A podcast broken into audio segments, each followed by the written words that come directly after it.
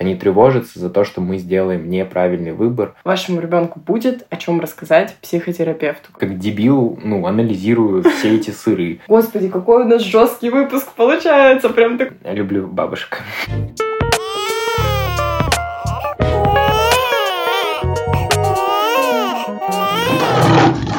Всем привет! С вами подкаст «Как приручить льва». Меня зовут Степа. Меня Марина. Три месяца назад у нас родился сын Лев, и это искренний подкаст о родительстве. Сегодня мы говорим о страхах родителей, которые возникают до появления малыша и после. В этом выпуске мы попросили принять участие наших друзей. Катя, Артур, привет! У них пока нет детей, и они также прописали свои страхи, связанные с предстоящим родительством, а многие из которых совпали с нашими. А еще в конце выпуска мы поделимся своими способами для работы с тревогой. Первый и главный страх — это страх во время беременности, чтобы все было хорошо. Ты боишься, что что-то пойдет не так. Но учишься смирению и доверию к миру. Будь как будет. То есть э, на первых сроках это настолько сакральный процесс, что его невозможно контролировать. Мне очень помогала немного эзотерическая мысль, что душа нашего ребенка уже выбрала для себя путь. И вмешиваться в это я просто физически никак не могу. Да, это немного заволшебненно, но когда ты находишься в положении, то все кажется каким-то волшебным и фантастическим. Не буду скрывать, э, что я тоже очень сильно переживал, э, особенно на первом УЗИ. И хоть в этот момент твой ребенок э, выглядит как кунжутная семечко, и по размерам он как кунжутная семечко, все равно ты уже очень боишься и очень переживаешь за него. Поэтому, когда мы пришли на первый УЗИ, и Марине сказали, что там что-то непонятное, непонятно, есть ли там жизнь или ее нет. Мы оба немного запаниковали. А, но я на самом деле старался ей это не показывать и себе в первую очередь, потому что я надеялся на лучшее и верил в лучшее. Я именно из тех людей, кто мыслит так. А, и действительно, тут главное, когда у тебя возникает какой-то страх, на самом деле не сильно а, важно, что он связан с родительством или не с родительством. Тут главное оценить трезво ситуацию, и если у тебя есть возможность найти выход, а, как мы и сделали. Мы просто пошли в платную клинику, где стоят более крутые аппараты УЗИ. Нам сделали УЗИ, сказали, все гуд, вообще кайф, а, с ребенком все хорошо, все прекрасно. И на самом деле в этот момент мы выдохнули. А потом меня начало ужасно пугать, что я не справлюсь с ролью родителя и нанесу какие-то психологические травмы своему ребенку. Потому что как раз в тот период я проходила э, психотерапию э, и вскрывала, прорабатывала травмы связанные с моими родителями. Здесь очень расслабляет мысль, что как бы вам не хотелось, вы этого не избежите. И какими бы вы родителями прекрасными, замечательными не были, вашему ребенку будет о чем рассказать психотерапевту, когда он вырастет. Еще я как-то слышала фразу у Федора Катасонова, известного очень педиатра, что травма — это точка роста и пытаясь ребенка уберечь абсолютно от всех травмирующих событий, мы не помогаем ему, а наоборот наносим вред. Э, действительно так, э, реально, если подумать, то какими бы крутыми мы не были, у Лёва все равно всегда возникнет куча к нам вопросов, куча к нам претензий, но при этом э, это же дает очень крутой буст для его будущего, для его будущего родительства, для его будущего отцовства – а, ведь он возьмет все то, что мы ему условно не додали, или те моменты, где мы когда-то что-то сделали не так, и преобразует их, сделает их еще лучше, и он будет еще лучшим и более крутым батей для своего там э, мальчика или девочки, кто у него родится. Еще хотел дополнить, э, недавно абсолютно я подумал про это и услышал там определенные фразы в YouTube шорцах, э, что вот эта тема с э, очень таким гипербеспокойством, она прослеживается в нас, в нашем поколении, да и в предыдущем, да и, наверное, в нынешнем тоже в какой-то степени, а в том, что родители за нас частенько многие моменты решают. Они тревожатся за то, что мы сделаем неправильный выбор, и поэтому, условно, когда ребенок выходит э, на, на завтрак, да, и у него мама не спрашивает, что он хочет, э, она не предоставляет ему выбор, она просто ему дает кашу, и он ее ест, и он даже не знает, что, ну, То есть он не делает выбор никакой, потому что мама знает, что на завтрак полезна овсянка или гречка.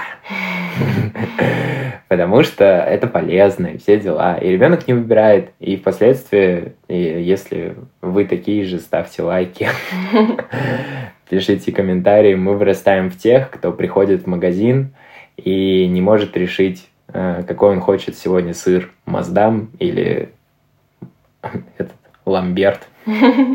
И эта нерешительность, она убивает, а по сути дела это все вот с каши начинается. Но я хочу добавить, что мы никого не осуждаем и ни в коем случае не порицаем никакие черты родителей в воспитании. В общем, делайте, как вы делаете. Если вы хотите ребенка кормить кашами, кормите кашами, как бы это Нет. ваше дело.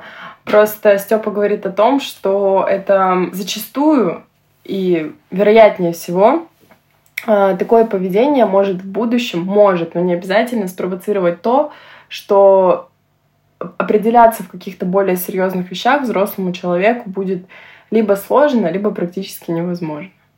Да, но мне сейчас гораздо тяжелее определиться с сыром. Я просто стою возле прилавка с сыром и как дебил, ну, анализирую все эти сыры. И думаю, вот я возьму такой, а нет, он дорогой, блин, но он дорогой, но вкусный, а, блин, а этот чуть подешевле, но он мне не очень нравится, а Марина его вообще не любит. И вот ты сиди, и ты стоишь как дурак, а это только сыр, ребят. Еще есть макароны, овощи, фрукты. Ну, то есть вы понимаете, к чему я. У меня сегодня, я когда оформляла заказ на Сбермаркете, мне было супер неудобно, потому что Лева очень требовал внимания. Я просто такая, ой, пофигу, короче, я куплю вот этот сыр, я просто реально рандомно тыкала. Я такая, вот этот сыр, так, мне нужно еще докторскую колбасу, потому что мы будем делать оливье, вот любой горошек. Короче, я вообще сегодня не выбирала. Я реально вот так вот просто тыкала и такая, все, фух, я заказала, слава богу, открестилась. Так что Лева в этом плане даже помогает. И хочется еще сказать, что на самом деле все это из заботы. То есть родители так поступали с нами и поступают сейчас, потому что они же хотят как лучше. Поэтому тут не за что осуждать.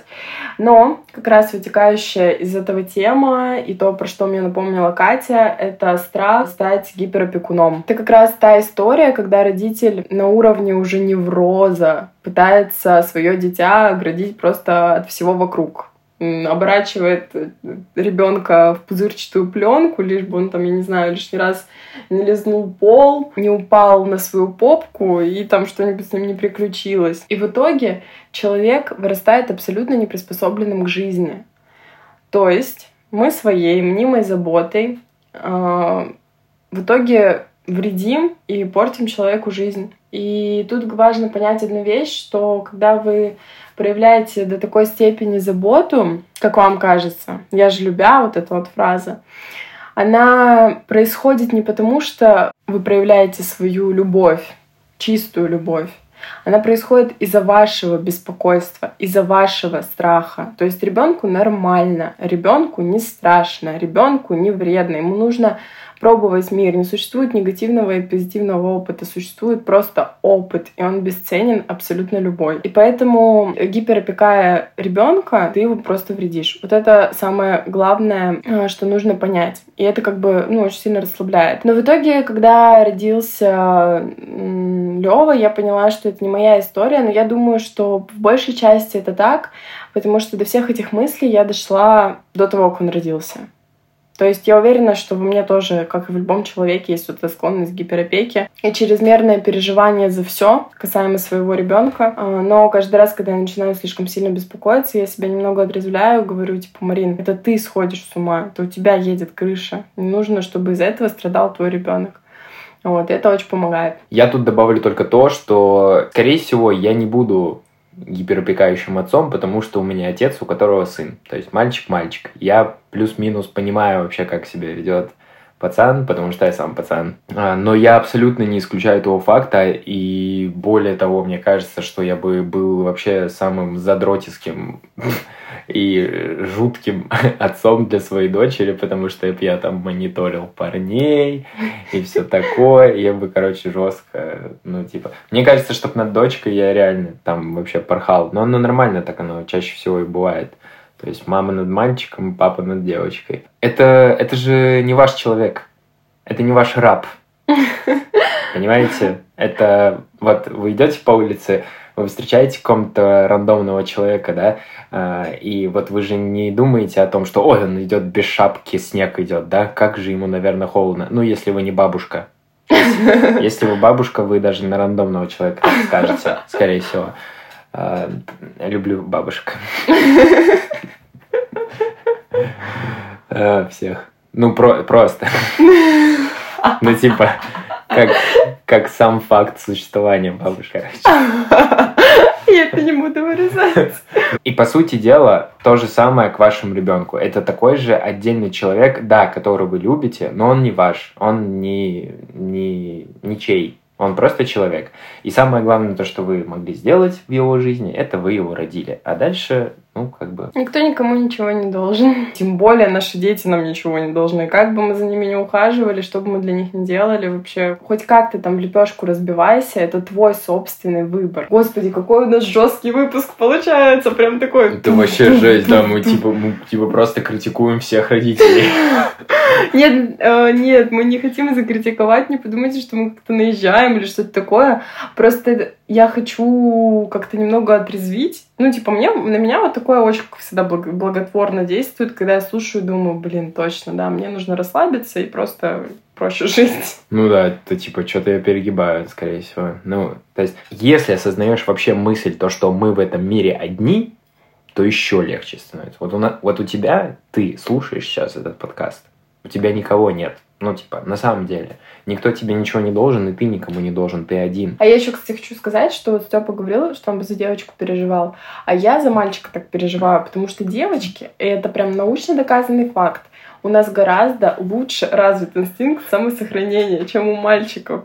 Это прям реально так и есть. Вот. Но это как-то обусловлено древним миром, типа, что им нужно было за буйволом охотиться. Но суть в том, что... С кем охотиться? За буйволом. Показалось, за былом. Кто такой был? Вот, но, блин, не знаю, я очень переживаю, что он там будет по всяким заброшкам лазить. Стараюсь об этом не думать. Да кайф, по заброшкам лазить кайф. Ладно. Ну, не кайф, конечно, иглу подцепить там со всяким, но лазить, кайф, ты, это то же самое, понимаешь? Это то же самое, что вот как мы недавно слушали, съесть жвачку в самолете, угу. понимаешь? Это познавание мира. Да, ты можешь съесть жвачку, она окажется там с каким-нибудь болезнью. Никотиновая допустим. жвачка. Ну, как минимум, да, допустим, это еще ладно, окей. Но от этого нереально оградить, это познавание мира, и тут уже можно говорить о судьбе, о эзотерике, что если суждено, то суждено, не суждено, то не суждено, но точно, если ты будешь ему говорить, не лазь по заброшкам, будет лазить. Ну, вы все это прекрасно понимаете, потому что вы все когда-то были детьми, и вам всем родители что-то запрещали. Так как мальчики от девочек отличаются, то и страхи, тоже связанные с появлением ребенка, тоже отличаются. И мальчики, я думаю, что в большей степени переживают за материальную сферу, как тоже сказал Артур. Я думаю, что у тебя тоже были такие страхи. Хочу сказать, что мы, девочки, тоже за нее переживаем, но, наверное, не в такой степени, потому что помимо этого у нас еще куча переживаний, ну, связанных там с нашим телом и так далее. Ну, мы тоже не только за материальную сферу переживаем. Но если говорить о материальной сфере, да, переживаем. Но мой совет всем вообще, раз вы девочки тоже переживаете, мой совет всем э, такой. То, что ребенку для счастливого существования, детства и так далее нужно только лишь мама и папа. Э, это проявляется даже сейчас, когда Лёве три месяца, когда мы с Мариной рядом, смотрим на него, как-то взаимодействуем с ним, играем. Он максимально счастливый, такой, как вообще практически никогда не бывает. Вот. Это этим и доказывается. То есть ему, ему не так счастливо там от игрушек, да, ну, ему очень счастливо от смеси, конечно. Он обожает свою смесь. На Opti Pro. Здесь могла быть ваша рекламная интеграция. Да, да, да. Но мы и так уже сказали, так что поставьте нам лайк. Всем нам в детстве для действительно полноценного счастья нужны были только наши родители, наше с ними времяпрепровождение, взаимодействие и внимание – и больше ничего. Да, хочется иногда PlayStation, iPhone и все такое, но если вы это не дадите, никто не умрет. А вот, э, ну, а если что-то будет не так с вами или не так с вашей семьей, тоже никто не умрет. Но жизнь это ему подпортит куда больше, чем не купленный iPhone. Да, даже как-то грустно немножко стало. Мы, кстати, с Степой буквально вчера ходили на свидание. И когда мы шли домой, я как раз размышляла на эту тему и говорила Степе, что, блин, почему ты с детства так ярко и так счастливо вспоминаются именно моменты, когда вот я проводила время с мамой и папой, когда они оба были рядом.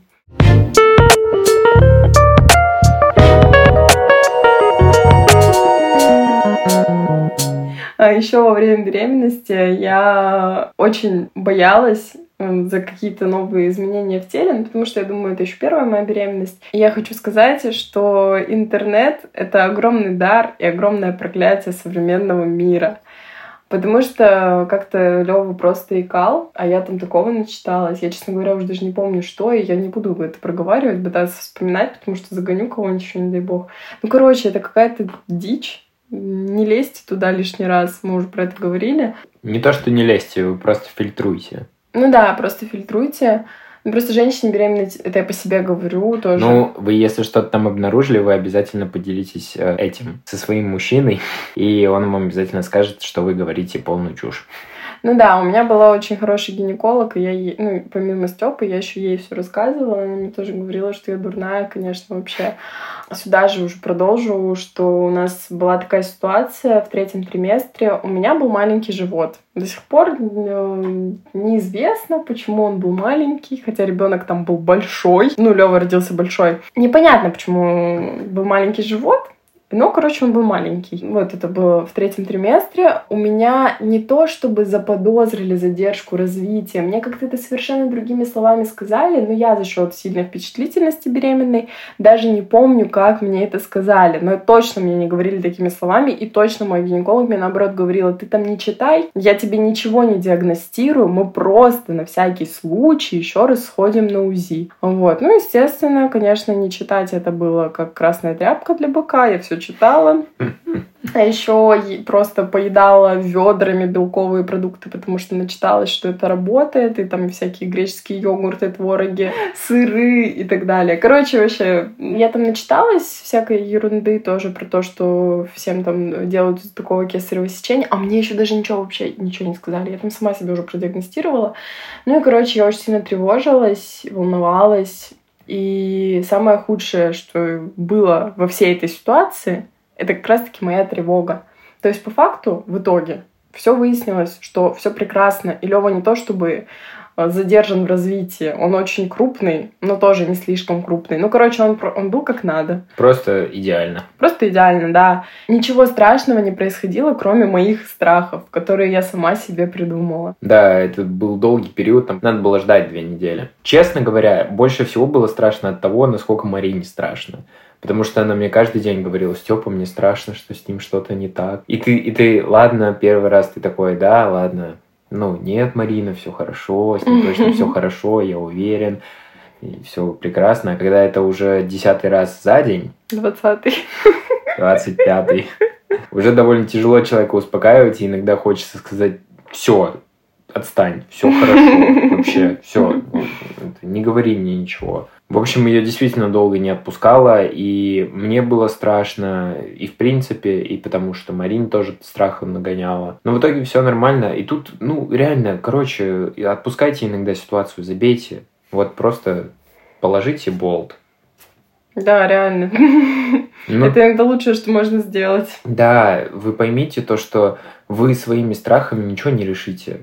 Ничего, вот вам сказали ждать две недели, и это была как раз такая ситуация, когда мы не могли там сходить на более лучший УЗИ, мы не могли там сходить раньше, потому что смысла в этом особого бы не было. Там нужно было определенной недели дождаться, там был прикол в этом, то есть ты никак это не ускоришь вообще, тебе нужно было ждать. Ну окей, Марина ела белковые продукты, возможно, возможно, допускаю эту мысль, что они помогли, да, хорошо, но она бы могла их есть и просто так, ну, то есть без э, каждодневного нахождения в стрессе. И, и, и я бы не находился в стрессе в том числе. Ничего же не поменяется от того, что вы очень сильно боитесь. Вы просто будете бояться накручивать себя, накручивать там своих близких, и от этого никому хорошо не будет. И просто, просто перестаньте бояться, положите болт, ешьте греческий йогурт и будьте и живите в счастье. Да, но я хочу сказать, что, девочки, я вас очень понимаю. Я до сих пор помню, как в беременность легко накручиваешься.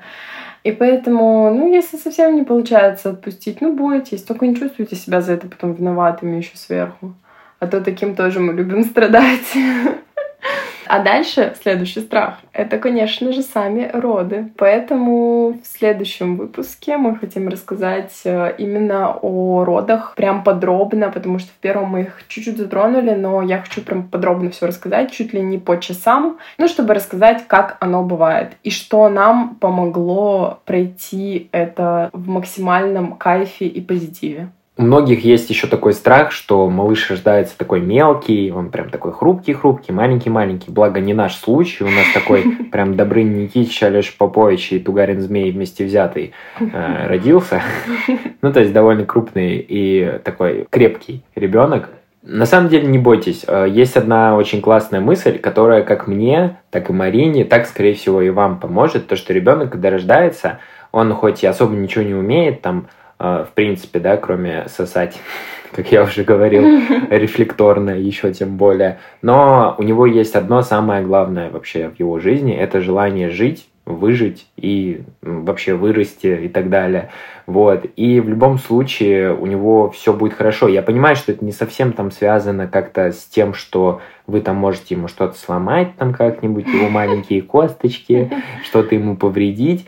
А, но именно эта мысль меня, и как Марина мне тоже говорила, успокаивала, и, надеюсь, успокоит и вас. И в действительности, если вы думаете там про косточки, как я сейчас, например, сказал, я вот просто сам думал про косточки, я почитал в интернете, во многих источниках, заверяя с уверенностью, они у него очень мягкие и пластичные. Поэтому поначалу, когда он еще маленький, да и вообще какое-то достаточно протяж... протяженное время, пока он в принципе не окрепнет, а, поэтому там что-то сломать, что-то повредить, ну, крайне тяжело. Вообще не переживайте за это, не бойтесь. Он просто маленький, берите его, таскайте на руках, и ему будет в кайф, и вам будет кайф. Да, и тем более вы его любите. Ну, вы ему не... Ну, это нужно постараться ему навредить. Вы же не с намерением его навредить берете на руки, поэтому не нужно бояться. Ну да, то есть невозможно.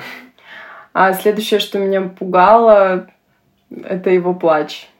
Я просто вообще не знаю, у меня до сих пор такое, вчера такое было, когда он долго плакал, и я потом ночью лежу такая, ну он же еще перед сном долго плакал, угу. я лежу, смотрю в потолок и думаю, господи, а если его сердце не выдержит, а если он от этого умрет? То есть вот следующий страх, это как раз-таки постоянная паническая боязнь, что он умрет, и когда он спит, ты, короче, он просто по первости, он очень крепко спит, вот когда он только рождается, у него еще слишком мало сил просто что-то делать. Он ест и спит. Я очень часто ходила, проверяла дыхание, дышит он или не дышит вообще. Да и до сих пор иногда у меня такое бывает. Короче, очень боишься, что он умрет. Но тут а, нужно, во-первых, вспомнить то, что Степа говорил, что он не ваш. Не знаю почему, но меня вот именно эта мысль освобождает. А второе, что нужно понять, это то, что, опять же, это только в вашей голове существует. С ним все нормально. Он сытый, и он просто спит. Просто хорошо спит, потому что у него растет организм, и ему нужно высыпаться и набираться сил, чтобы развиваться. И вообще радуйтесь, что он спит, если он у вас спит. Да, это самое главное благо. В этой жизни. Ну, особенно, когда он маленький. Вот, ну и, конечно же, каждый день ежедневно у нас появляются новые страхи, и мы прорабатываем их вместе. Становится лучше. Никогда не нужно себя ругать, что ты чего-то боишься или наоборот не боишься. Нужно принимать свои эмоции как есть. То есть любые чувства — это нормально. И так легче их трансформировать в позитив. Важно понимать, что страх в принципе является базовой врожденной эмоцией, основанной на инстинкте самосохранения. Мы бы вряд ли смогли выжить, если бы у нас не было страха. Однако одно дело бояться медведя, который может вас съесть. А другое дело — это тревожиться о своем будущем в контексте как бы что-нибудь не случилось. Ясное дело, что во втором случае страх вам не помогает а исключительно вредит. Поэтому, конечно, если вам что-то вредит, то от этого нужно избавляться. И техник работы со страхом множество, их очень много. А, но лично мне всегда помогают две. Первое – это довести ситуацию до абсурда. То есть представим, например, что вы боитесь публично выступать. И вам нужно представить эту ситуацию самым абсурдным образом. Что, допустим, вы выступаете, и тут вы вдруг забываете свою речь, или даже не то, чтобы забываете, вы просто теряете дар речи, то есть вы не имеете, потом вы становитесь слепым, и при этом при всем вы забыли на себя одеть одежду, вы стоите голый, и вот так вот докручиваете, докручиваете, да просто до смешной ситуации, понимаете, что на самом деле в ней нет ничего страшного. И даже если бы она случилась вот таким абсурдным образом, все, что вы смогли бы сделать, это посмеяться над ней. Ну, а в принципе это невозможно, чтобы вы просто так потеряли дар речи, зрение и просто голым оказались на сцене. Ну, это ну, как-то супер маловероятно. А, вот. А вторая — это, конечно, проговорить вслух а, свой страх близкому человеку или психологу, уже профессионалу тогда. И обычно э, со стороны гораздо проще адекватно и объективно оценить ситуацию и напомнить вам, что все это исключительно в голове. Это просто что-то, что вы сами себе придумали. То есть не больше и не меньше. Вы сами себе это придумали. И если нет того человека, с которым вы готовы этим поделиться, то можно прописать на листочке, но тогда нужно суметь самому быть вот этим арбитром и человеком со стороны. То есть отключиться от своей ситуации и посмотреть на нее со стороны и понять, что в ней нет ничего страшного, и вы сами это придумали. Вот, это то, что всегда мне помогает. Надеюсь, что, возможно, кому-то это тоже окажется полезным. Как ты думаешь, если бы Пугачева выступала немая, слепая и без одежды, мы бы посмеялись? Блин, ну это, конечно, очень ужасно. Ну, наверное, да. Хочу сказать, что в первую очередь я думаю, а, что самое главное это обсудить свой страх, если мы говорим про родительство, то в особенности, да и вообще в целом по жизни с кем-либо. Самое идеальное это с вашим самым близким человеком, с вашей второй половинкой, с вашим партнером. Скорее всего, у него будут абсолютно другие мысли на этот счет, он вас может успокоить, и все будет прекрасно. А, но также вообще прекрасные техники, о которых говорит Марина. Мне они самому очень часто помогают. Надеюсь, что вам помог в том числе и наш выпуск про страхи. Надеюсь, мы не показались вам грубыми и категоричными. Мы ни в коем случае этого не хотели. Просто мы выражали свое мнение и свои чувства максимально искренне. Так как мы говорим всегда, это искренний подкаст о родительстве. Да, если вам интересно наше мнение, то слушайте наш подкаст. Но мы говорим это в конце. Поэтому, если вы уже послушали и вам было интересно наше мнение, то прекрасно. А если не было интересно наше мнение, то вы это, эту часть и не услышали.